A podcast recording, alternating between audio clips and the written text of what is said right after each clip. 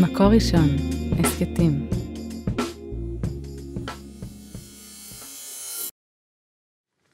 אני אה, שמח מאוד שאתה איתנו כאן, שר האוצר אביגדור ליברמן.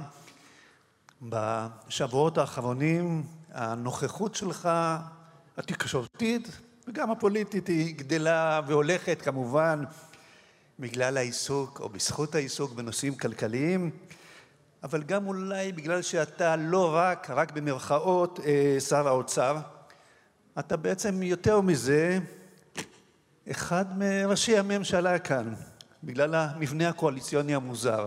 אתה אולי שר האוצר החזק ביותר בדור האחרון, מבחינה פוליטית. קודם כל צהריים טובים לכולם ותודה על המחמאות שלא מגיעות במקרה הזה, אבל אני מוכן לקבל אותן. אה, תראה, אה, מבחינתי, כשנכנסתי לממשלה אמרתי דבר אחד. אה, אגב, גם לפני בחירות וגם בכניסתי וגם ביום הראשון באוצר. כל ההחלטות התקבלו אך ורק על סמך שיקולים כלכליים ונתונים. לא היו החלטות, נקרא להן אלקטורליות, לא היו החלטות פופוליסטיות, אלא ממש החלטות כלכליות. ככה אני מתנהל. ואני חושב שגם יש תוצאות, אתה יודע, בכלכלה,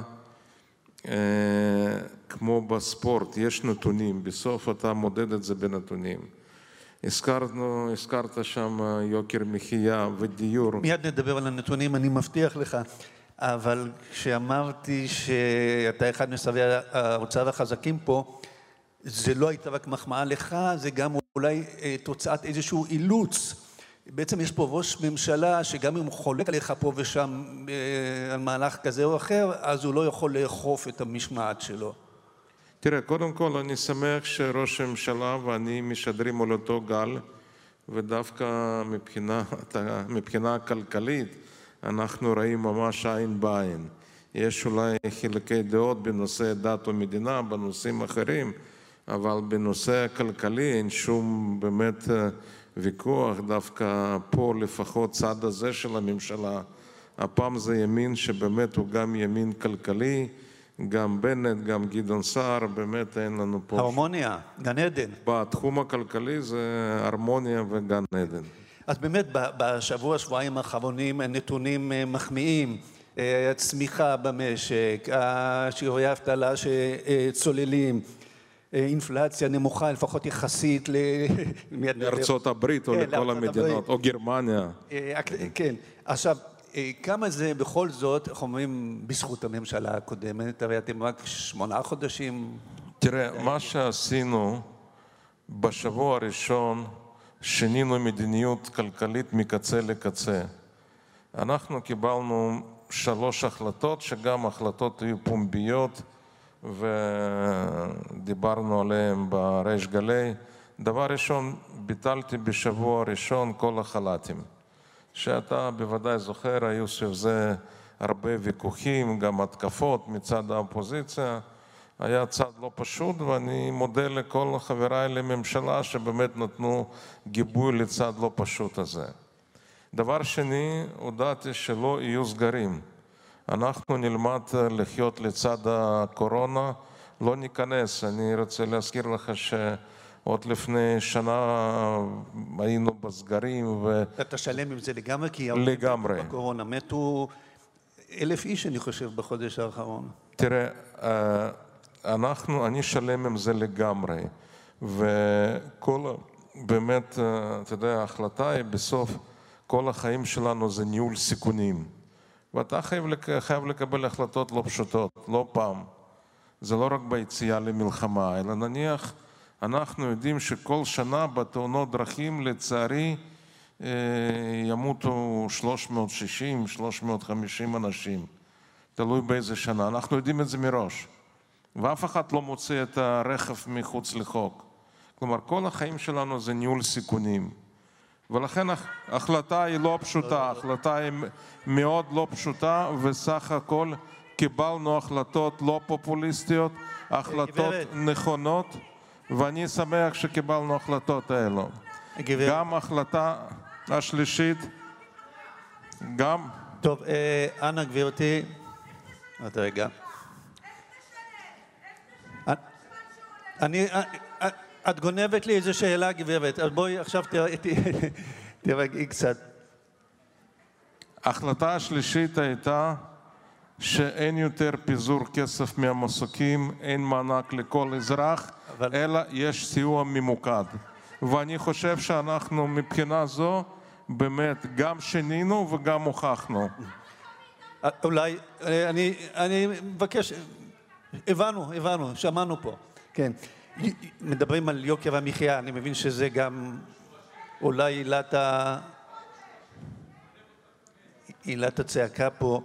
אה, חלק מזה זה באמת תלוי במה שקורה בעולם, אבל אה, העליתם את אה, מחיר הדלק והחשמל, אולי יכולתם לווסת את זה יותר. תודה. תראה, קודם כל, אה, בוא עוד פעם נדבר בנתונים. הדלק, מחירי הדלק, ממשלה לא יכולה להעלות, לא יכולה להוריד. זה נוסחה אוטומטית. אני רוצה להזכיר לך שכבר היינו ב-2012, שח- שמחירי הדלק היו יותר גבוהים. ב-2012-2014 גם מחירי חשמל, גם מחירי דלק היו יותר גבוהים. כי גם זה וגם זה, זה פועל יוצא מנוסחה שהיא תלויה במחירי הדלק בשוק העולמי. היום בבוקר ראיתי כבר שנפט, חבית נפט הגיעה ל-94-95 דולר לחבית. זה אומר שכנראה תהיה עוד עלייה, זה לא ממשלה הזאת ולא קודמת, זה פשוט פונקציה של החשמל, אותו דבר. אבל אני רוצה להגיד לך שחשמל, קילו, קילוואט אה, שעה חשמל במדינת ישראל אה, פי שניים וחצי יותר זול מגרמניה. הוא יותר זול מרוב מדינות במערב אירופה. החשמל במדינת ישראל הוא באמת, כשרוצים להשוות מחירים, שיתחילו מחשמל. אני חושב שזה אחד התעריפים הכי זולים בין כל המדינות המתקדמות. אולי בכל זאת, אה, אז אם לא במיסים של החשמל, יכולתם להיות נדיבים יותר בעניין שכר המינימום, למשל, שאומנם החלטתם להעלות אותו בהדרגה עכשיו, 6,000 שקלים עד אה, 2025 נדמה לי, אבל זה, זה לא ידביק את, ה, את האינפלציה, כך כולם תראה, אני עוד רוצה ברשותך לחזור ל... באמת יוקר מחיה ושאי אפשר להתכחש לזה, אנחנו באמת מדינה מאוד יקרה. אבל אנחנו התחלנו לפני שמונה חודשים והתחלנו מבאמת מדרגה מאוד גבוהה. ואני אומר את זה בצורה הכי ברורה, אי אפשר בשמונה חודשים לתקן כל העוולות מאז 48. ואנחנו נמצאים גם בתקופה שגם יש לך קפיצת מחירים בעולם, דיברנו על, ה, אה, אני יודע, דלק, אה, מחירי גז קפצו ב-174 אחוז, מחיר, מחיר הובלה ימית יותר מ-600 אחוז, פחם יותר מ-100 אחוז. אז אה, אנחנו גם הגענו בתקופה של קפיצה במחירים וגם אה, בתקופת אה, מגיפת קורונה. ולמרות זה אנחנו משתדלים לעשות כמיטב יכולתנו. גם בנושא הדיור, אתה לא... שנייה, גם uh, פה מה שאנחנו תמיד מתעלמים מזה, ההוצאות הביטחון של מדינת ישראל בממוצע פי שניים וחצי יותר גבוהות מכל מדינה מממוצעת ה-OECD. טוב, זה תמיד היה. כן. זה תמיד היה וצריך גם את זה לקחת בחשבון. עכשיו לגבי כל הנושא של השכר מינימום, תראה, השכר מינימום במדינת ישראל כשאנחנו מדברים על 6,000 שקל, זה כלומר 1,883 דולר בערך, זה יותר גבוה מאשר בארצות הברית. זה בטח יותר גבוה ממדינות כמו ספרד או עוד כמה מדינות אירופאיות. ואני חושב שזה דבר הכי לא נכון, באמת הכי לא נכון כרגע לרוץ ולעלות, אני גם לא מבין את הקמצנות הזאת, אה, הציעו שש וחצי אלף שקל, אני לא מבין למה לא שמונה וחצי אלף שקל. נו. הרי אני אומר, אם יש אה, דרך הכי בטוחה לרסק את הכלכלה, הדרך הזאת נקראת פופוליזם. זה באמת דרך הכי בטוחה. תראה, מה אנשים לא מבינים, ואני שמעתי הרבה אנשים אה, שונים ומשונים וגם מכובדים, שאין להם מושג על מה הם מדברים, פשוט אין להם מושג. תראה, אה, אם אנחנו נניח נעלה ל-7,000 שקל אה, שכר מינימום, מה יקרה? מה, מה יהיו ההשלכות? ההשלכות יהיו מיד עליית יוקר המחיה, עלייה במחירים, כי העלית את השכר. דבר שני, חלק מהמעסיקים הם פשוט לא יחזיקו מעמד ויפטרו. כלומר, יהיו השלכות מיידיות, גם אינפלציה ועלייה במחירים וגם אבטלה. לאלה עכשיו, שלא מבינים... שנייה, uh, uh... מה שעוד בנתונים כדאי להבין, הסקטור הציבורי הוא 18 אחוז מכוח עבודה. הוא 18 אחוז, יתר זה סקטור הפרטי. עכשיו, לעסקת חבילה אתה, יש לך ארבעה פרטנרים, זה מדינה, זה הסתדרות, זה מעסיקים פרטיים ותעשיינים. כשאתה מגיע להסכם עם כל אותם ארבע גורמים, אתה לא יכול באופן חד צדדי לבטל. אני גם רוצה להזכיר שעסקת חבילה נחתמה בשלישי לנובמבר. משלישי לנובמבר עד לפני שבוע לא שמעתי שום פיפס בנושא. ופה אתה מוטל ביקורת גם על שותפיך לקואליציה. זה, לא, זה פשוט לא יכול להיות. עכשיו, גם בנק ישראל היה שותף וגם הם היו לקחו חלק. אז אלה שלא מבינים... סליחה, הדבר הנוסף, תראה, אם אנחנו רוצים לעזור, ומה שעשינו כבר בעבר והולכים לעשות עוד פעם, יש מכשיר אחר, שהוא נקרא... אה, מה שפעם קראו לזה מס הכנסה שלילית, היום זה אומרים מענק עבודה. אלו שמקבלים שכר מינימום. הם קיבלו בספטמבר מענק עבודה, דומני 1,300, 1,600 שקל, הם הולכים לקבל עוד מענק עבודה בחודש יולי, ואז אתה לא מושיט אותם הצעות על המעסיק הפרטי. Mm-hmm. גם התעשיינים שלנו מתמודדים עם שער החליפין, וייצוא הפך יותר ויותר קשה ותחרותי. אנחנו לא רוצים להכביד על המשק, לכן המכשיר הנכון לעזור לאלו שמקבלים שכר מינימום זה לא עוד תוספת, זה לא עוד קפיצה במחיר. ושוב, את זה אתה אומר גם לשותפיך לקואליציה ממפלגת העבודה. כן, זה מענק עבודה, זה באמצעות מס הכנסה, כשיש לך עודף ומי שדורש בכל זאת מתוך הקואליציה אה, אה, שכר מינימום גבוה יותר, אז אתה אומר, הוא לא מבין. תראה, אני אומר לך יתרה מזאת, אנחנו צריכים גם לכבד את עצמנו. אי אפשר באופן חד צדדי, כמו שאמרתי, אחרי משא ומתן מפרך לקראת התקציב, שזה חלק, אבן יסוד בכל התקציב, אתה חותם עם עוד שלוש, שלושה צדדים שונים, ואתה אומר, אני באופן חד צדדי כרגע מבטל. הרי מי שבסוף ישלם אה, באמת עיקר ההוצאות האלו זה המעסיקים הפרטיים. נושא אחר. זאת לא המדינה. נושא אחר לגמרי, אה, דת ומדינה. סעיף הנכד, עלתה לפני שבוע הצעה, לא משנה כרגע מי עמד מאחוריה, אה, יבוטל סעיף הנכד תמורת נישואים אזרחיים שאתה בוודאי רוצה. למה ישר יצאת נגד זה? מה כל כך חשוב לשמר היום את סעיף הנכד? כבר העלייה הגדולה הסתיימה בעצם. תראה, חוק השבות שהוא אבן יסוד של כל המדינה שלנו התקבל ב-1950 בכ' בתמוז, ביום פטירתו של חוזה המדינה הרצל, התקבל, החוק הזה התקבל פה אחד ב-1950. ומאז היו כמה, כמה ניסיונות אה, אה, לשנות את זה ולשנות את כל הדברים, ואני דווקא לוקח דוגמה, אתה יודע, אני לא מתיימר להיות מבין גדול בתורה, אבל אני לוקח את השיעור מה... גדולים ממני.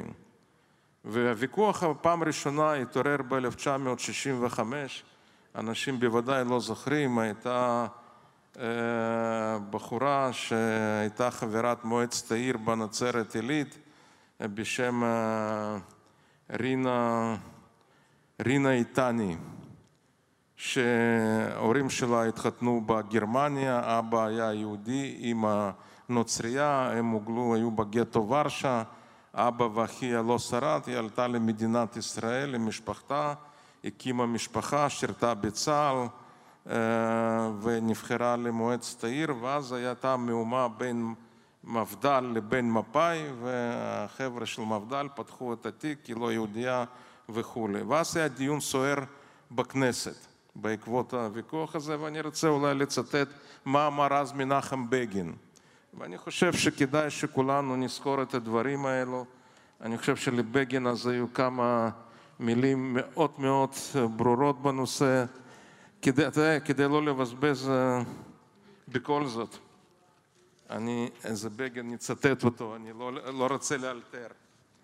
אה, מעל במה זו הריני רוצה להביע הוקרה לאזרחית רינה איתני על דבקותה בעמנו ובארצנו.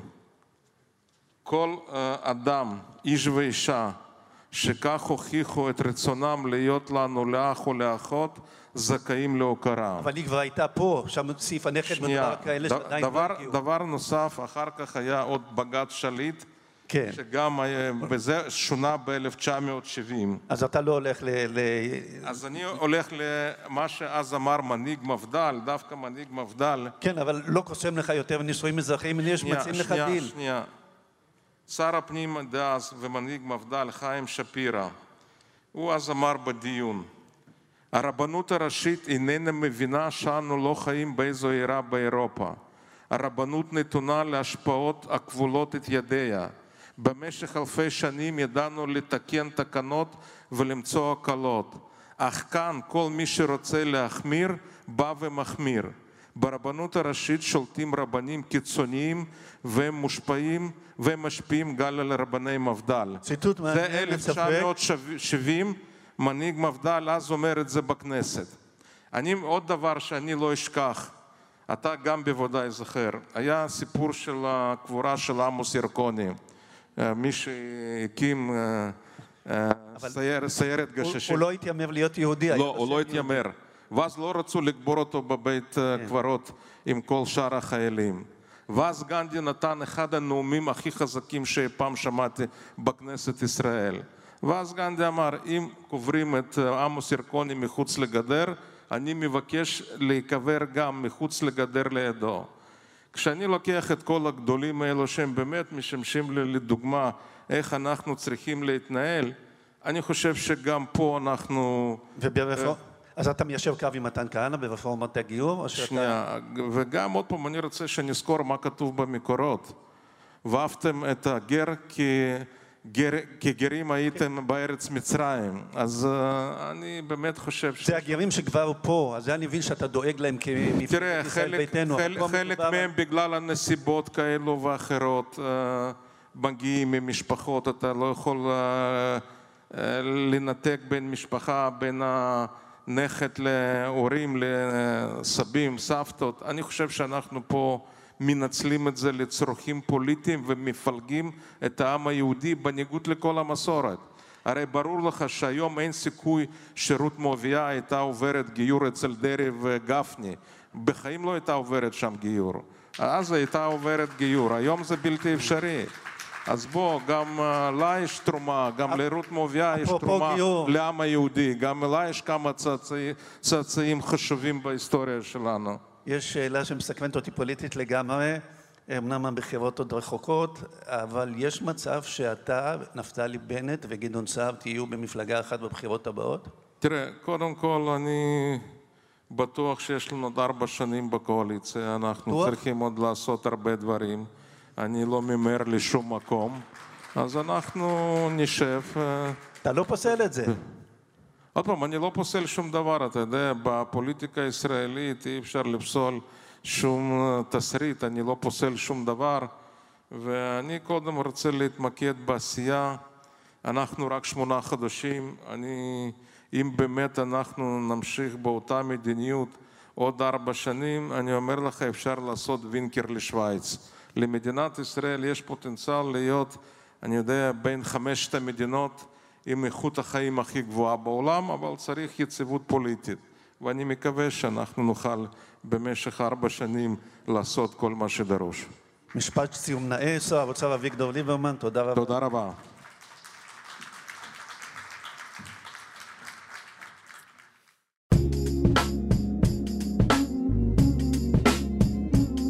מקור ראשון, הסכתים.